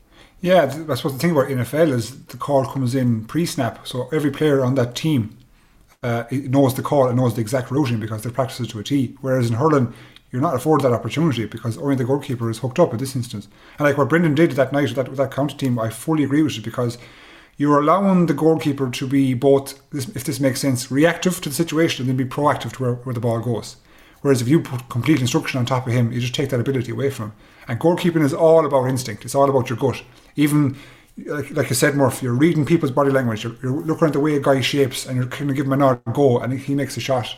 You know, it's all pro like it is proactive to a degree, right? But goalkeeping is all reactive. Look at what's in front of you, assessing situation in real time, in real time, which is milliseconds, to be honest, in county level, whereby you're assessing the opposition setup. Let's say if, if this lad moves left, should I put it right? If I put the ball over a guy, will it get down on time? You're trying to assess all this information in real time, and I just personally wouldn't like a guy in my ear. you know, because even the crowd, you block out the crowd. You, when, you, you're there as a player, you like, again everyone will tell you. It's like the crowd aren't even there. You know, you don't, you, they don't get into you at all. But if there's someone right in your ear who is part of your setup, it just carries more weight, if you know what I mean. So, so you'd be more in tune to it. And if you take your mind off it for a millisecond, you've, you've lost a whole host of opportunities. And like Christy Connor would be the same way with us. Well, he would constantly put these, and Christy has this knack of putting these crazy situations in place where you've just work out, you know, nearly like a bloody physics exam before you get the ball out to somebody, you know. But it's all honed at trying to get you, the, you the goalkeeper, you the person, to make a constructive decision in real time for the best of the team. And again, Christy was, was brilliant at making you feel uncomfortable in, in, in real time so that you get more used to the situation and then execute better when you go into a high intense game. So, like, I overall, I just think it's it's all wrong. And Murphy used the word spirit there. Spirit is one thing, yeah, of the game. You know, thinking globally, but just Billy. I'm thinking about the goalie. Billy is the person. I just think it's wrong for him, and his own instinct should be utilised more than that than the, the fucking earpiece. I'm sorry. Well, for, the colourful language. there you go. Allow the comments to come in. That's something James feels uh, very strongly about. Um, throw us a comment and something we can uh, uh, definitely chat a bit more. Well, I'm interested to see the stats to see how Waterford's puckouts are going to go uh, when we get a sample size that's bigger than a couple of games as well. Mm. Elsewhere in Division 1A, uh, Wexford didn't repeat the a missed opportunity for them in the Leinster Championship last year when they were held to a draw by Westmeath. They kicked on in the second half. Was working this game yesterday. Wexford won in the end at Cusack Park by 223 to 115. They were just a point up at half time, 11 points to 10. And Lee Chin went off with a hamstring injury. Now, after the game, the Wexford management were keen to stress that it's just a tight hamstring and he should be okay. That actually the break over the next week might help Chin to be back fit. Uh, but again, I'm sure it was disappointing for them for him to be going off. He hit five frees in the first half, but was a little bit inconsistent with them. Then Ross Banville came on and hit the frees in the second half. He scored a goal as well, finished up at 1 3. Uh, Conor McDonald with a goal and two points. For Westmeath, the familiar story, very reliant on Killian Doyle's frees, nine mm. points. He scored eight of them from frees. Owen McCabe uh, got their goal early in the second half, but in the end, it was Wexford getting out by 11 points. Um, I think Murph, they'll see this as important, Wexford, to have got the win after the way they played against Galway the week before. And look, at least from their point of view, a much improved second half performance. But again, frees are a consistent issue. And again, we're talking about Lee Chin's fitness again. It's kind of a familiar story even from last week. It is, yeah, yeah. Um, but I suppose, uh, look, Wexford would be happy that they went um, back up to Cusack Park and put in a good performance, came away with the win. And look, hopefully for Lee Chin and for Wexford, it is that just that, that he felt a bit of a tightness. And we often see that in players where, like Lee Chin is of the age where he's able to put a hand up and say, listen, this isn't feeling great. And um, more power to him if, if that is the case. So, but again, like I said, yeah, and I think it is something that we weren't expecting to be rectified in, in a week or two weeks, even. It's just this free taking um, they're look, they're just leaving behind a few cheap scores. In other games, they may go back to rue it. But I think overall, particularly after last week, I think Wexford will just be happy to have two points on the board now. Put in a performance in a place where they were very shaky last year, going up there. Um, maybe maybe took Westmeath for granted a little bit. So I think that they even just looked a bit more clinical. You know, they were going they were they were going through for scores. They looked fairly decisive as well. And granted, hit a few wides, but um, I think at this stage they'll just be happy to be moving on now. Two weeks of a break, hopefully get another bit of good training underneath their belt, and um, maybe look to improve not just from this performance but from the Galway performance in general. So I think they'll be happy enough with the weekend. Yeah, Darragh Egan also mentioned after the game that he was happy that they're running the right lines to create the chances because Jack O'Connor had a shot that came back off the crossbar. Uh, Conor McDonald hit the woodwork at one point, and then the follow up shot ended up going into the side netting.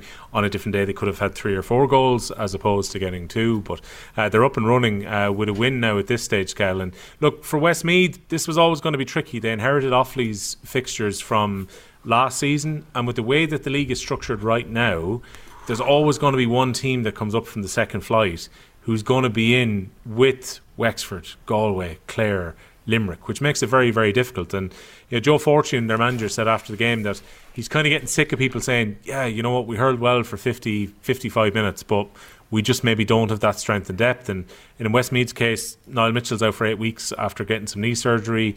Angus Clark and Cormy Boyle, who were two of their last captains, are travelling at the moment. Uh, Derek McNicholas, who we had in the show last year, the most experienced player in uh, the All Ireland Championship in hurling, has stepped away after becoming a dad around about Christmas time. Ah, Westmeath can ill afford to lose these players if they're going to stay up in the league and if they're going to stay up in the Leinster Championship. Yeah, like we, we, if you talk about the big teams, we're always saying that they're trying to build big squads. You know, they're, they're trying to get 30 players available for championship. And like you see how a team like Westmeath, if they lose one or two, you know how it decimates their whole campaign. Like if you remember last year, Laois got decimated by injury, and they just got took hammering after hammering because with with respect, they just don't have the physical numbers that the top tier companies have at the moment, you know. And I think, but if you were to ask the Westmeath players, Laois players, you know, Antrim to a certain degree, like if you're if if if I give you the opportunity to go into Division One with with five of the top six or seven teams, will you take it? Of course they will. You know, of course they will. If you ask Neil McManus into Rowland, you know, Niall Mitchell, do you want to play those games week in week out with the potential of getting bet, you know, double scores or, or, or eight or nine points? They'll still take your hand off because they want to be I suppose, exposed to top level hurling. Um, and I think, for me, my attitude to all this is it's monkey see, monkey do. Will you know? Like the more you play these top teams, the more you get exposed to it. You come up against them and realize it's a stark realization of what you have to do. And don't get me wrong, resources are an issue uh, for, for lower level teams. You know, the, the the the size of the pick, the amount of clubs, all this comes into play when you're playing the big the big counties. But they just the override message just is just stick with it and keep at it and stay the course. And if you pick up injuries, so be it but just keep on trucking, you know, because it's the only way they're going to improve and evolve as a county. Because you look at the, look at the traction they got last year in the football by winning the um, is it t- Tailteann Cup? Is that what you call it? Yeah. Look at the homecoming they got in. I don't know where they got in Mullingar or something like that. Oh, Mullingar went absolutely bananas. Yeah, it was, it was fabulous. It wasn't though. quite the case with the Joe McDonagh the year before when they heard but the, the footballers brought out the crowd. Yeah, but I'm saying like that. Like, who knows? Like if you just keep at it, and like, the same message goes to the Kerrys and the Carlows this world, like, you know, who are trying to I suppose, go up against count, go up against their, their own county if you like where it's a football dominated area. So uh, yeah, they're going to shift a couple of beatings. That's just the nature of the beast. But they just have to stay the course until such time as they turn it around. Well, look, that brings us around to the last game in the top flight, which is on this weekend, Murph. And the question is probably there now: Are Dublin going to qualify for the semi-finals of the league? I know we were saying last week that maybe they might just edge ahead of Wexford and become one of the top three in the Leinster Championship. But um, despite a few caveats about the performance, Dublin beat Antrim in the end, twenty-eight points to two nineteen. The worry for them will probably be there were two different stages where Antrim reeled off five scores in a row, and Antrim scored the last one five of the game, which maybe masks the final result a little bit. But from a positive point of view, Mial will be looking at this and saying 11 different scorers. Donal Burke has sent over 10 points. We talked a bit earlier about some of the fantastic uh, score taking he had from very difficult angles. And in truth, they were comfortable enough winners up until that final stage where Antrim had a bit of a goal push. Can Dublin get into the semi finals of the league ball? Yeah, they can, and they're actually probably one of the teams I would think that would be happy enough to be there. Um, I think Neil Donoghue is looking at it. I could be wrong now, but the more games that he gets to play with this team and enforces his game plan on them, like in their young team as well, relatively young, like in terms of that they can probably take those few extra days on the road as well. But you know, we were looking at them against Waterford last week, and a few indicators that we saw was that okay, well, they know how they want to target uh, their inside forwards, and they're moving the ball really well. And it's it's a little bit back to the old Dublin we used to see in terms that they're running the ball really well and they're coming at you. We saw more of it again at the weekend, um, and again made Parnell Park look that old familiar thing of that little bit of a fortress. And look, that's not to be you know saying okay, Antrim had a had a bit more to do to really be competitive in this game, but you know, Dublin did what they had to do. And That was the important thing. And it's been things that we've been critical of Dublin of over the last few years and that they just looked off colour many days and you didn't know what they were about. But now we're starting to see that they maybe like they do seem to know what they're about. And, you know, Micheál Dunne was obviously an excellent manager, but he really seems to put a stamp on this team. And I think they are actually one team that would be happy enough to go to a semi final.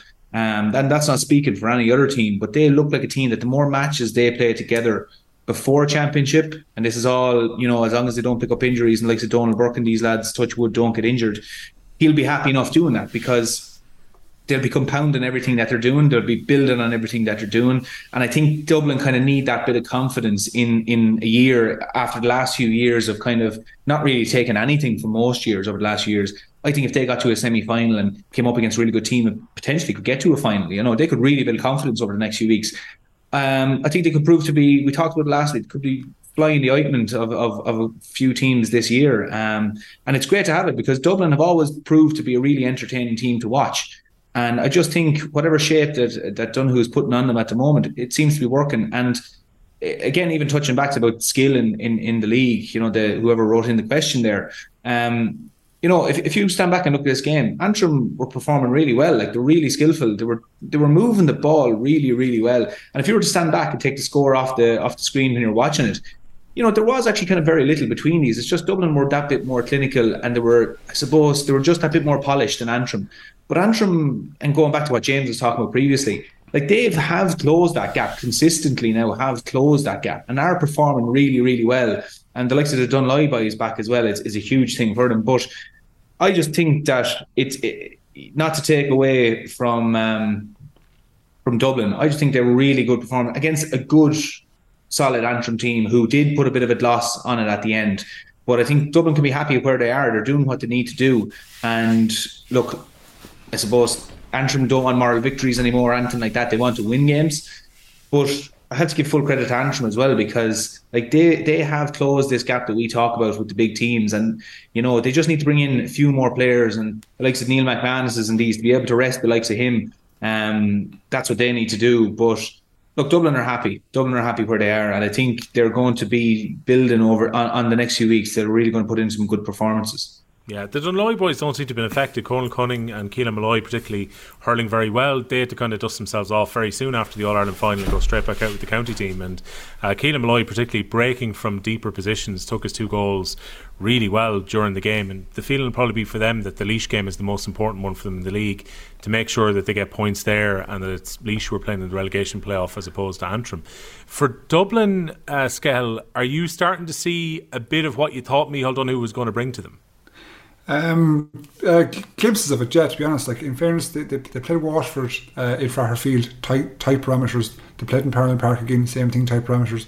They're playing Tipperary in two weeks' time in Croke Park, and that will tell us an awful lot of where they're at. That'll tell me if Dublin, the Dublin players are taking in what Micheál and his management team are trying to input onto them, because you're dealing with a far grander scale in the Croke Park pitch where you take a hurling team as sharp at the moment as Tipperary who have the ability to play around teams. And that'll tell you a lot where Dublin are at. That'll t- like uh, they've got this potential here for Dublin to get bet um, and possibly well bet by the way Tipperary are playing.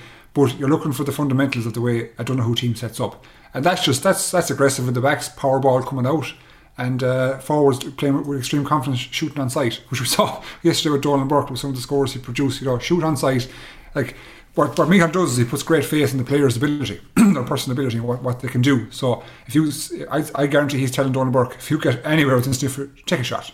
And if, if it goes wide, so be it. But keep keep hammering the hammer until eventually come off. So again, what, what, to your question, Will, um, learned, seen a bit, a glimpse of it, but I know an awful, lot, an awful lot more in two weeks when uh, when Tipp roll into Croke Park against them. Mm, right, both of you get your uh, power rankings ready as to where we are now. I'm sure the I'm ready. The, I was going to say the, the, the infamous uh, Skell notebook will probably come out in a second. So I did mine up before we started. Just to give you the results from uh, Division Two A before we do that, uh, Offaly beat Derry by 33 points to 115. Owen Cal scoring 12 points off the bench. Uh, that game was a lot closer at half time. Offaly scored 20 points in the second half, so they've got two wins from two. Same story for Kerry, who overcame Carlow by 18 points to 113. And Kildare have got two wins from two as well. A win against Down, who were the beaten finalists in 2A last year by 117 to 19 points. So it sets it up interestingly. So you've got three teams now who are on two wins each, and you can't help but think at the halfway point of this division, it's probably going to be two out of three getting to the final. And perhaps one of the most important fixtures is going to come in the first round after the break when Kerry will host Offaly, who are the top two currently on scoring difference. Uh, power rankings then. I'm going to give mine, and then you two can work yours out afterwards. So, number one, I've got Hang on, hold on, hold on a second now. Sorry. Is this power rankings at present, or are we looking at championship or overall power rankings? It's a bit. It's a bit of an overall. We can't do it just. It has to be overall. The, Yeah, the league, the league table gives us the power rankings. Thank you. Yeah. I agree with you because more. Oh yeah, I'd agree with that. I mean, otherwise you'd be like Cork number one, Tipperary number two. And like, Okay, yeah, we're, we're, we're on the same page. We're on the same Yeah. page. So I think this is uh, taking into account what we've seen in these first two weeks, plus where teams were at at the end of last year. How's about that? Perfect. Right. So number one, I've got Limerick. Number two, Kilkenny. Oh Jesus. Yeah. Three, I'm going Galway. So you can both be kind of happy that you're in the top three there. I've kept Clare in four, despite the defeat against Limerick. Five, I've put Cork. Six, Waterford. Seven, Tipperary. Even though I was tempted to put Tip a little bit higher, it is still just two rounds that we're basing this on. Wexford are in eighth. Dublin in ninth. Antrim in tenth. Westmeath are 11. Laois are in 12, even though I think those three teams are very close. 13, Offaly. 14, Kerry. You can stick to Division 1 if you want, by the way. 15, Kildare. 16, Down. 17, Carlow. And 18, Derry. So that's the top two flights ranked in my power rankings. So I think I have to do an OTBM at some point this week as well. So wait for me to change them before I go on. Right. Paul, do you want to go first? Where are you ranking here? I'll, I'll keep it very simple. Uh, I only have one change from that. Ooh. That and, and and this is just in in in the in the interest of brevity here. Uh, I have Cork ahead of Clare at the moment. I have them in fourth. I'm going to give them a bit of credit on their performances at the moment, Yep. and maybe temper with the fact that Clare finished off quite poorly last year as well. But other than that, I'm quite happy with what you said there, Will. Yeah. Right, Scout. Skehill- You're going to rip this up now. Not, not a question of your power rankings, question of how high are Galway, and then go and justify it with the Walsh Cup. Go on. oh God! oh, you smart arse. Um, I, right, I have. Uh, so we can all agree Limerick first. Sure. Okay, just about now. Just Are you about. sure now? Are you sure, Scan? Right, you're going to go. Big- it's a big call. If you can't decide Limerick first, we'll just end the podcast here. All right. That's my final answer. Okay. Number two, I'm sticking with Galway. Right in, in the story. Number three, after have Kilkenny. Number four, I have Cork.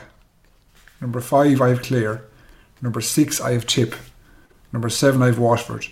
Number eight, I have Wexford. Number nine, I have Dublin. Number ten, I have Antrim. Number eleven, I have Laois. Number twelve, I have Westmeath. Number thirteen, I have Offaly. Number fourteen, I have Kildare. Number fifteen, I have Kerry. Number sixteen, I have Down. Number seventeen, I have Carlow. And number eighteen, I have Derry. Right. Not like, in fairness, not a massive amount of difference here. We're No. talking about like Galway, you have ahead of Kilkenny. So, give us your argument for Galway being ahead of Kilkenny at this stage. Then, Well, I've, I'm just thinking, okay, overall. So I, I know Murphy, you, you, you pointed towards, you know, Kilkenny getting the Ireland final, and that's I fully respect that. You know what I mean? Um, I just I point towards Galway in the way they shaped up against Limerick as well. You know, now granted, Kilkenny beat Galway in the Leinster Championship last year, um, in in the final, obviously Galway beat Kilkenny in the group game. It's just like it's fine margins. I Yeah. I like Galway squad. You know what I mean? And again, I'm thinking about one eye on on the games we have to go to. So we have to go to Kilkenny this year.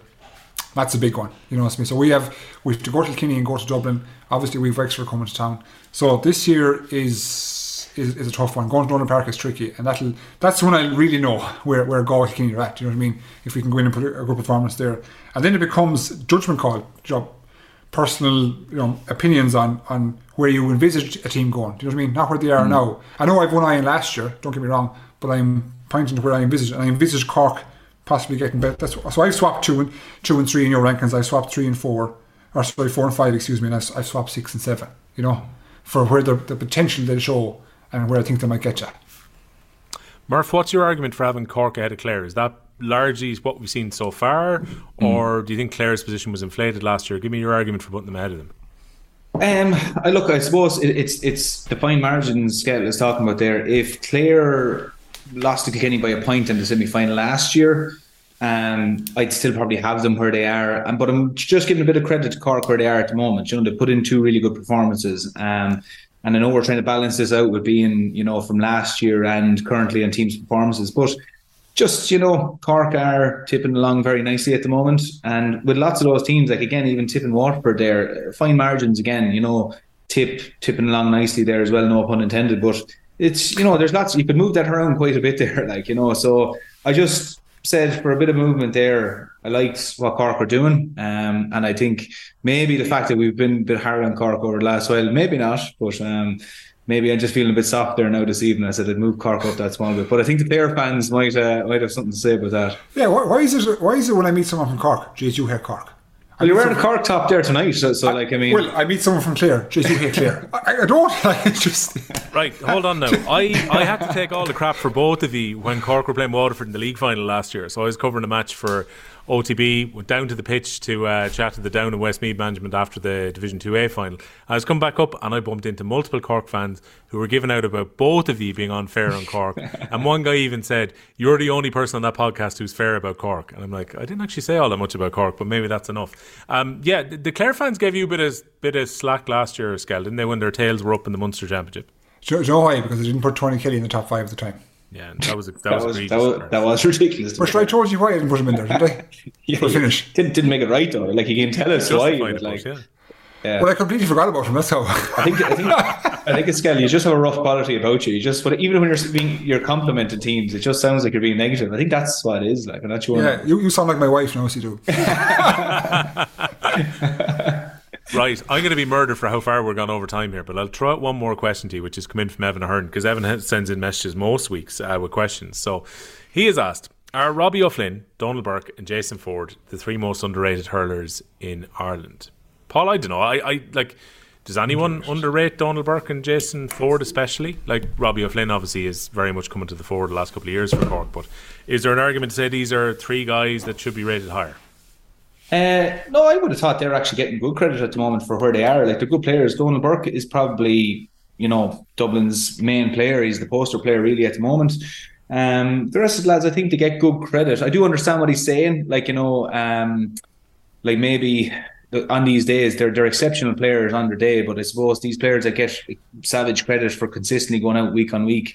Um, I think they get the deserved credit that they get. I mean, they're great players. Um, maybe just I suppose what he's touching on there is that he's felt they've been hard on over the years, but I just think they've they're, they're excellent players. I think they get the credit. I think that's well known how good they are. So I think there's other players out there that probably would be more deserving of uh, being underrated than Right, those go on. three. Who deserves the underrated tag here then? You can give me one each, or how's about that?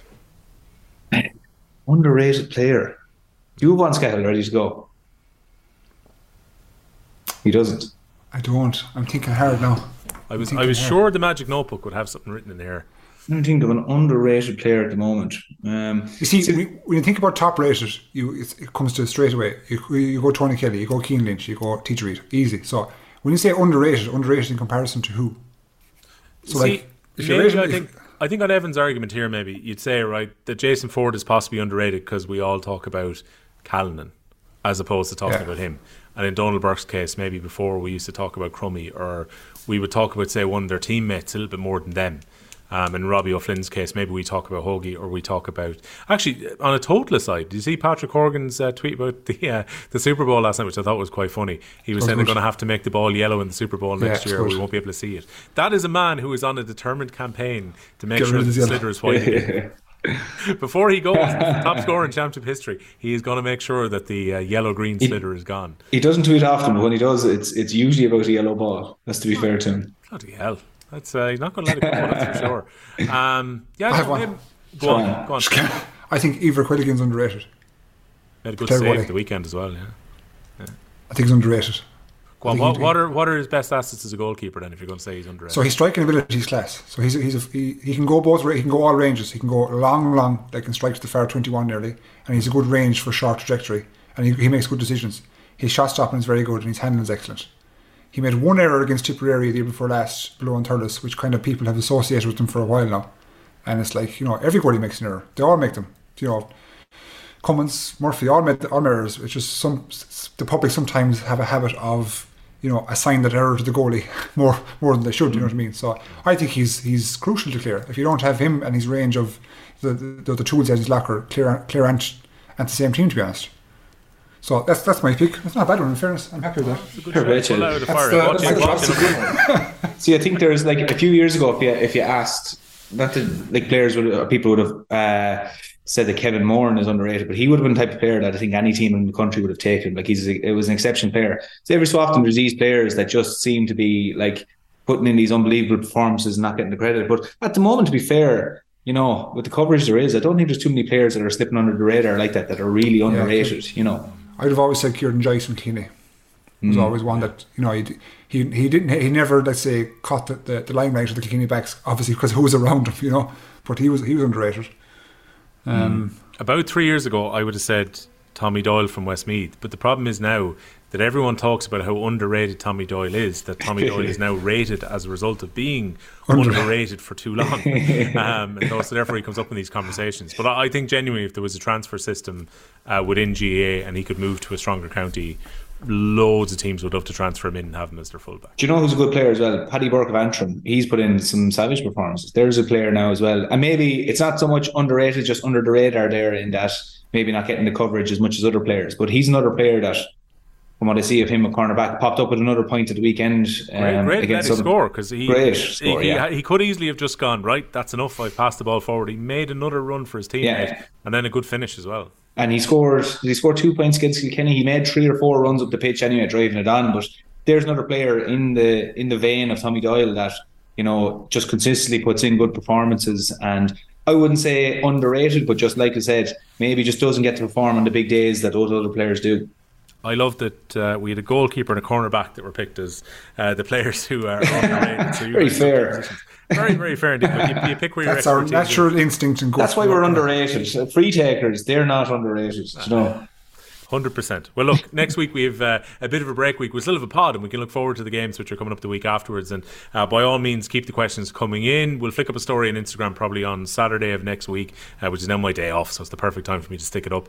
Um, we'll take your questions and we'll have a chat through them. And also, if you have any other uh, questions or comments you want to get in, stick them in the YouTube. It's live every Monday at 10 p.m. now on Off the Ball social channels, and the podcast should be up right now. Uh, Future Will is about to edit the podcast. It'll be up around about 7 p.m. this Monday because of how long we've talked for. But lads, it's been a pleasure as always, and uh, we'll talk to you for episode three next week. Thanks very much, lads. See you guys.